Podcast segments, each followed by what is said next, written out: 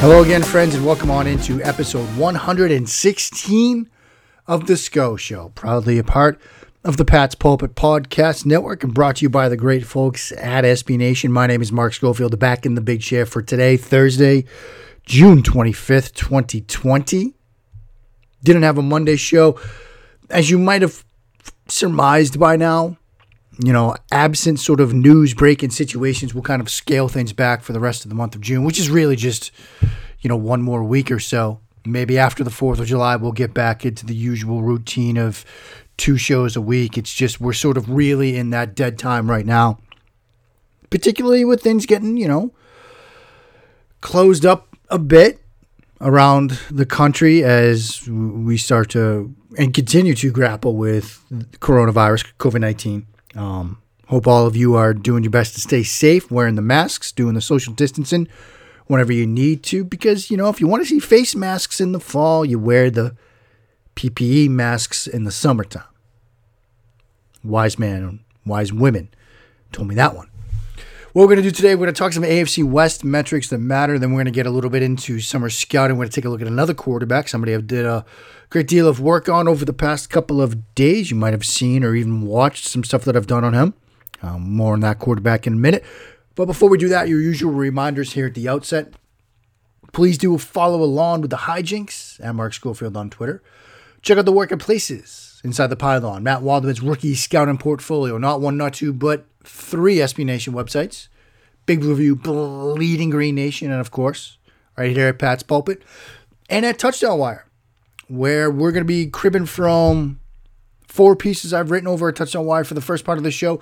Continuing our Metrics That Matter series, looking at the AFC West now. And for those of you sort of getting caught up to speed here on Metrics That Matter, it's a series this summer over at Touchdown Wire where I take a look at one number or sometimes a cluster of numbers um, for each of the 32 teams, either something that they were bad at in 2019 and why they need to get better at it, something they were bad at and why they might be changing their offense, such as the case with the Philadelphia Eagles. And sometimes I go in a different direction. But we're going to do the AFC West teams. We're going to start with the Denver Broncos. And when you think about the Denver Broncos going into the 2020 season, you know, the main number that I think matters the most is intended air yards. And here's where I want to go with this. There are six quarterbacks that are looking to make that year two leap, right? Kyler Murray, Drew Lock, Dwayne Haskins, Daniel Jones, Gardner Minshew, and yes, Jarrett Stidham. Those are your sort of six year two quarterbacks that are going to be starters, we expect, in 2020. Now, with Drew Lock, there's reason that he can make that sort of year two leap. He started five games, and over those five games, completed 64.1% of his passes for over 1,000 yards, seven touchdowns, three interceptions. Threw a touchdown pass in four of those five games. The only game he didn't was against Kansas City. And he did not throw an interception in the final two weeks of the season. And then let's look at they, they look at what they did this offseason. They added Jerry Jeudy in the first round, taking advantage of his subtle slide in the draft. They added KJ Hamler in the second round, and that gives them Courtland Sutton and Jerry Jeudy on the outside, KJ Hamler in the slot. They added Melvin Gordon, so now you've got Gordon and Phillip Lindsay at the running back spot. Noah Fant looks like he could be the guy at the tight end position. But there's a bit of a concern with Lock. And that's the intended air yards number. Now, to be fair, when you look at intended air yards, there is a schematic component. You know, if you're a West Coast passer, most of your throws are going to be near the line of scrimmage. You know, Drew Brees is a prime example of that. A couple of years ago, I looked at every quarterback's throws, and 91% of Drew Brees' throws were within 10 yards of the line of scrimmage. 91%. But people want to look at intended air yards because they can sort of highlight how aggressive a passer is or how conservative he is. And if you get too conservative, you're a lot easier to defend. Last year, Lock's intended air yards was 6.9, which was tied for sixth lowest in the league. His completed air yards, 4.6, which was tied for second lowest in the league. Now, some things could sort of work to help him this year. Pat Shurmur coming over as the offensive coordinator. You know, he turned Case Keenum into a a marketable, attractive free agent uh, acquisition. And a lot of what they did that season in Minnesota was throwing some deep shots off of play action. So you could see this number rise. But if we're going to be keeping an eye on Drew Lock and his potential year two leap, I'm going to be watching intended air yards. Let's talk about the Los Angeles Chargers. Okay. Easy thing to look at is this. We know they're going to be starting a new quarterback, Philip Rivers, now in Indianapolis. But one of the reasons, if you think back two years ago when the Chargers made that run to the playoffs, they upset Baltimore in the wild card round and they lost to the Patriots. And it was one of those years where, look, they went 12 and 4. They just missed out on the tiebreaker with the Kansas City Chiefs and they slide to the fifth spot in the playoffs. A lot of people in the media were like, this is the year that they're finally going to break through. One of the reasons they were successful that year, on the offensive side of the ball at least, was how well Philip Rivers played when he was pressured. That season, according to chart and data from Pro Football Focus, Rivers was pressured on 192 dropbacks, 12th most in the league. What did he do on those plays? He completed 90 of 156 passes for 1,218 yards and eight touchdowns. Those yardage numbers, fifth most from a passer when pressured that year. He also had an adjusted completion percentage of 71.6 when pressured, fifth best in the league. But then last year happened. Last year, he was pressured on 225 dropbacks.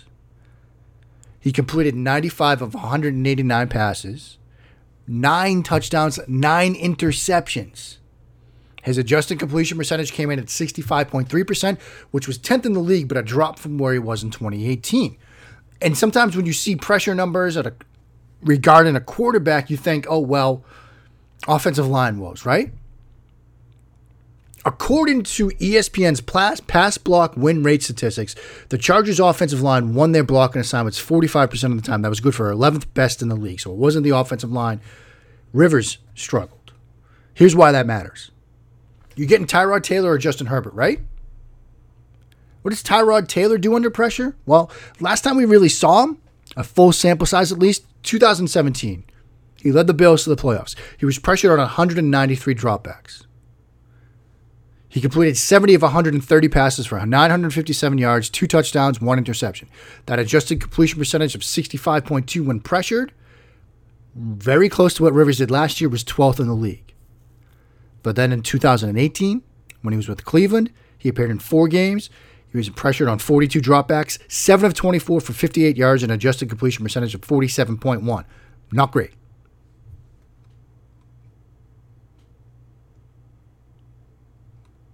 Now, Justin Herbert, PFF ch- described him as increasingly volatile when pressured. Among 129 qualifying quarterbacks this season, I'm quoting from PFF, Herbert ranked 124th in negatively graded play rate under pressure. He had the 47th best accurate pass rate among 66 qualifying quarterbacks when pressured. They need to protect whomever it's going to be with numbers like this. So that's why how the quarterback, whoever it is, handles pressure is huge for the Chargers. Let's talk Las Vegas here for a second. Defensive efficiency is massive for them.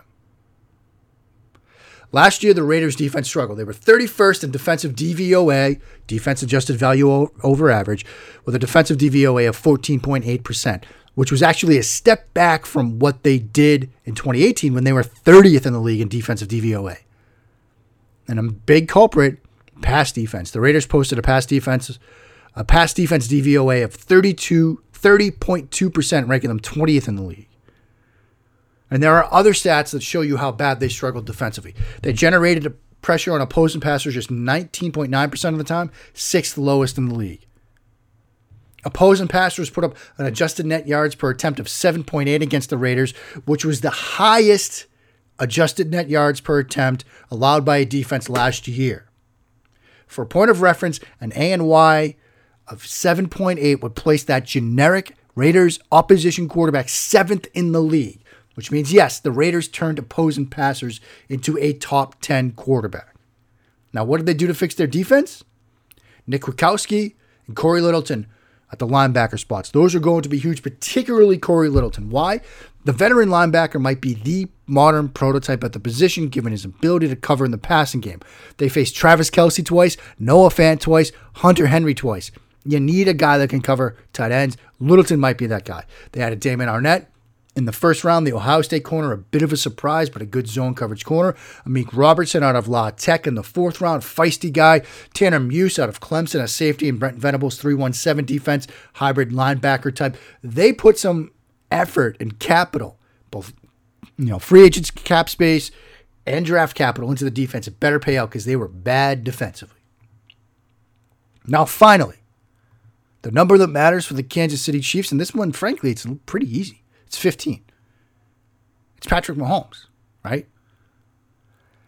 But the big picture way to look at this is his contract, right? He wants to apparently make something like 40 million a year. According to a report from Jason La Canfora, and the team's planning to offer him a contract that would pay him at least 40 million a year. Is he worth it? Yes. Move on. Easy discussion. End of story. He's the prototype of what you want today, right? Rookie quarterback, rookie deal, build around him, win a Super Bowl, but eventually he's good enough to carry the team. I think Mahomes gets you there. So those are some AFC West metrics up next. We're going to talk a little summer scouting. Quarterback that's getting a lot of buzz. That is ahead on episode number 116 of The Sco Show. Mark Schofield back with you now on episode 116 of the Sco Show. And time for a little summer scouting. And this is oddly enough sort of a back to the starting point moment for me. And I'll elaborate on this a bit. I just did a show with Matt Waldman that's probably up by the time you listen to this episode, up on his mattwaldmanrsp.com, where we did one of our usual film room things, about an hour and 15 minutes or so, where we break down plays, we discuss plays, we chop it up, we talk about some other stuff. And it was a coming home event for me because those of you, if you've been along for the ride, you know probably one of my big breaks was doing my first show with Matt. My first show with him was on a summer August night at 10 p.m. at night. I remember that was the first time I was like legitimately worried and nervous about whether this new venture of mine was going to work, right? You know, getting on with Matt Waldman, which was a huge break for me. Um, I remember I, I've never told Matt this story. I went like in the moments before 10 p.m. hit. I went downstairs we were, I was I had myself set up in the dining room and I went downstairs. I was calming myself down and I, I was like, okay, I got five minutes left. I did a shot of vodka. I was that nervous because I thought if I crash and burn, like, you know, I needed to get this done. I needed to do a good job. And Matt and I hit it off instantly. Um, and I remember, you know, the next day reading the write up that he put together on the RSP about the video, talked about you know, how good I was and all that stuff. I was like, okay, I can do this. Like that was like one of those first, I can actually do this well kind of moments. Um, and the quarterback we studied that night was Carson Wentz. And it was interesting because not too many people really knew who Carson Wentz was. Like real, like this was back 2015 for the 2016 draft. Um, even though draft Twitter, yeah, was a thing. Um, it wasn't to the extent that it is now. And like the real hardcore people, like I remember talking about Wentz with Charles McDonald, who's now at New York Daily News, and Derrik Klassen, who's done stuff at Roto World recently and Football Outsiders, you know, but he wasn't like a household name. And I remember the the day that work day, like Friday afternoon, I, I was on Twitter and Dane Brugler, I think, or Daniel Jeremiah, one or the other, they, they said, hey, you know, there's there's a game tomorrow. North Dakota State, Montana. ESPN's got it. Brent Musburger's going to be on the call, and this Wentz guy is pretty good. And I sent that to Matt. I'm like, wow, people are starting to talk about him. And Matt put up a tweet about him and I doing a show on him that night. And I remember my notifications just exploded, and that was the first time it, something like that had ever happened. It was just that was an incredible moment, incredible experience, that whole thing. And now, years later, to get back with Matt to do a show about a North Dakota State quarterback again it was kind of a whole like thing for me. And I included in the video we did together on Trey Lance a play partly to talk about the journey of Carson Wentz to now. And what's fascinating about Trey Lance is he's a rising redshirt sophomore, whereas Wentz was a senior. You know, now the junior year was the first year that he had started. He was, you know, replacing Brock Jensen, who was a legend at NDSU. Um, Trey Lance, last year was his first year as a starter, replacing a legend in Easton Stick. But he's a household name, Trey Lance now. Wentz, not so much. Lance, Mel Kiper's talking about him. Everybody's talking about this kid as a potential like first round pick if he comes out.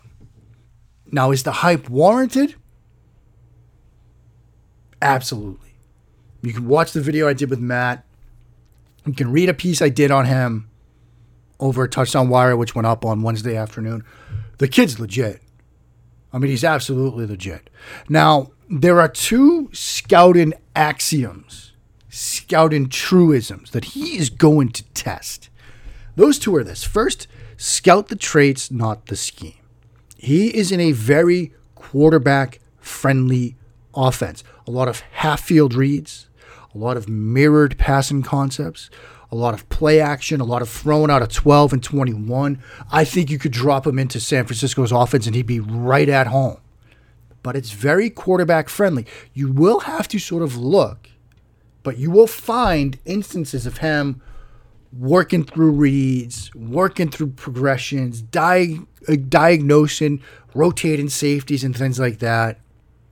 So he checks a lot of the boxes, but he is going to put stress on the scout the traits, not the scheme axiom. That's the first one. The second one is scout the player, not the helmet.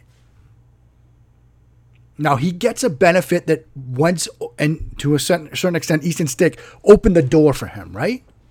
And some other NDSU players have made it into the league. But when it was Wentz, people were like, look, he's playing nobody. FCS, people were calling it. One of my pet peeves is when people call FCS Division Two. No, it's not Division Two. So people think he plays nobody. Dan Hatman once told me, and this was when we were talking about Wentz. You know, whenever people talk about, oh, he's not playing tough competition, it's just the players that we see on the field that people think, oh, that's lower level of competition. Don't forget, there's a defensive coordinator who's getting paid money to stop the kid. So that's one thing to remember. You know, the other thing to remember is yes, he does get the benefit of having talent around him. You know, Wentz, there were times when he was, he didn't have to move off his first read because he knew it was going to be open. You know, and Lance is going to have moments like that and has moments like that on film but you still want to focus on him as a player, Trey Lance, and not NDSU, FCS, Division two, whatever you want to call that level of football. But you want to see him dominate at times. And a guy that throws 28 touchdowns with zero interceptions as a redshirt freshman, that's dominant. Uh, particularly when he adds another 1,100 yards rushing and 14 touchdowns. That's dominant. The first sort of rookie to win the Walter Payton Award as the offensive player of the year at the FCS level, that's dominant. You see some of the plays that Matt and I highlighted, that I highlighted in the USA Today article, of him running guys over, of guys with a free shot, and he's just shrugging them off. That's dominant. You want to know how dominant this kid is? You know, everybody listening to the show knows that I think the world of Matt Waldman. One of the best people out there, one of the smartest football minds out there he sent me a text before we did this show of the compliment he has for him, and he unveiled it on the show. It's Steve McNair. And if you're old enough to remember Steve McNair at Alcorn State, you know dominance at the quarterback position. He was something different. Like McNair at Alcorn State was something that, you know, you rarely see somebody that much better, like head and shoulders better than everybody else. Like doing things, making throws, rolling to his left, like jump throws with violent velocity. Lance has that in him.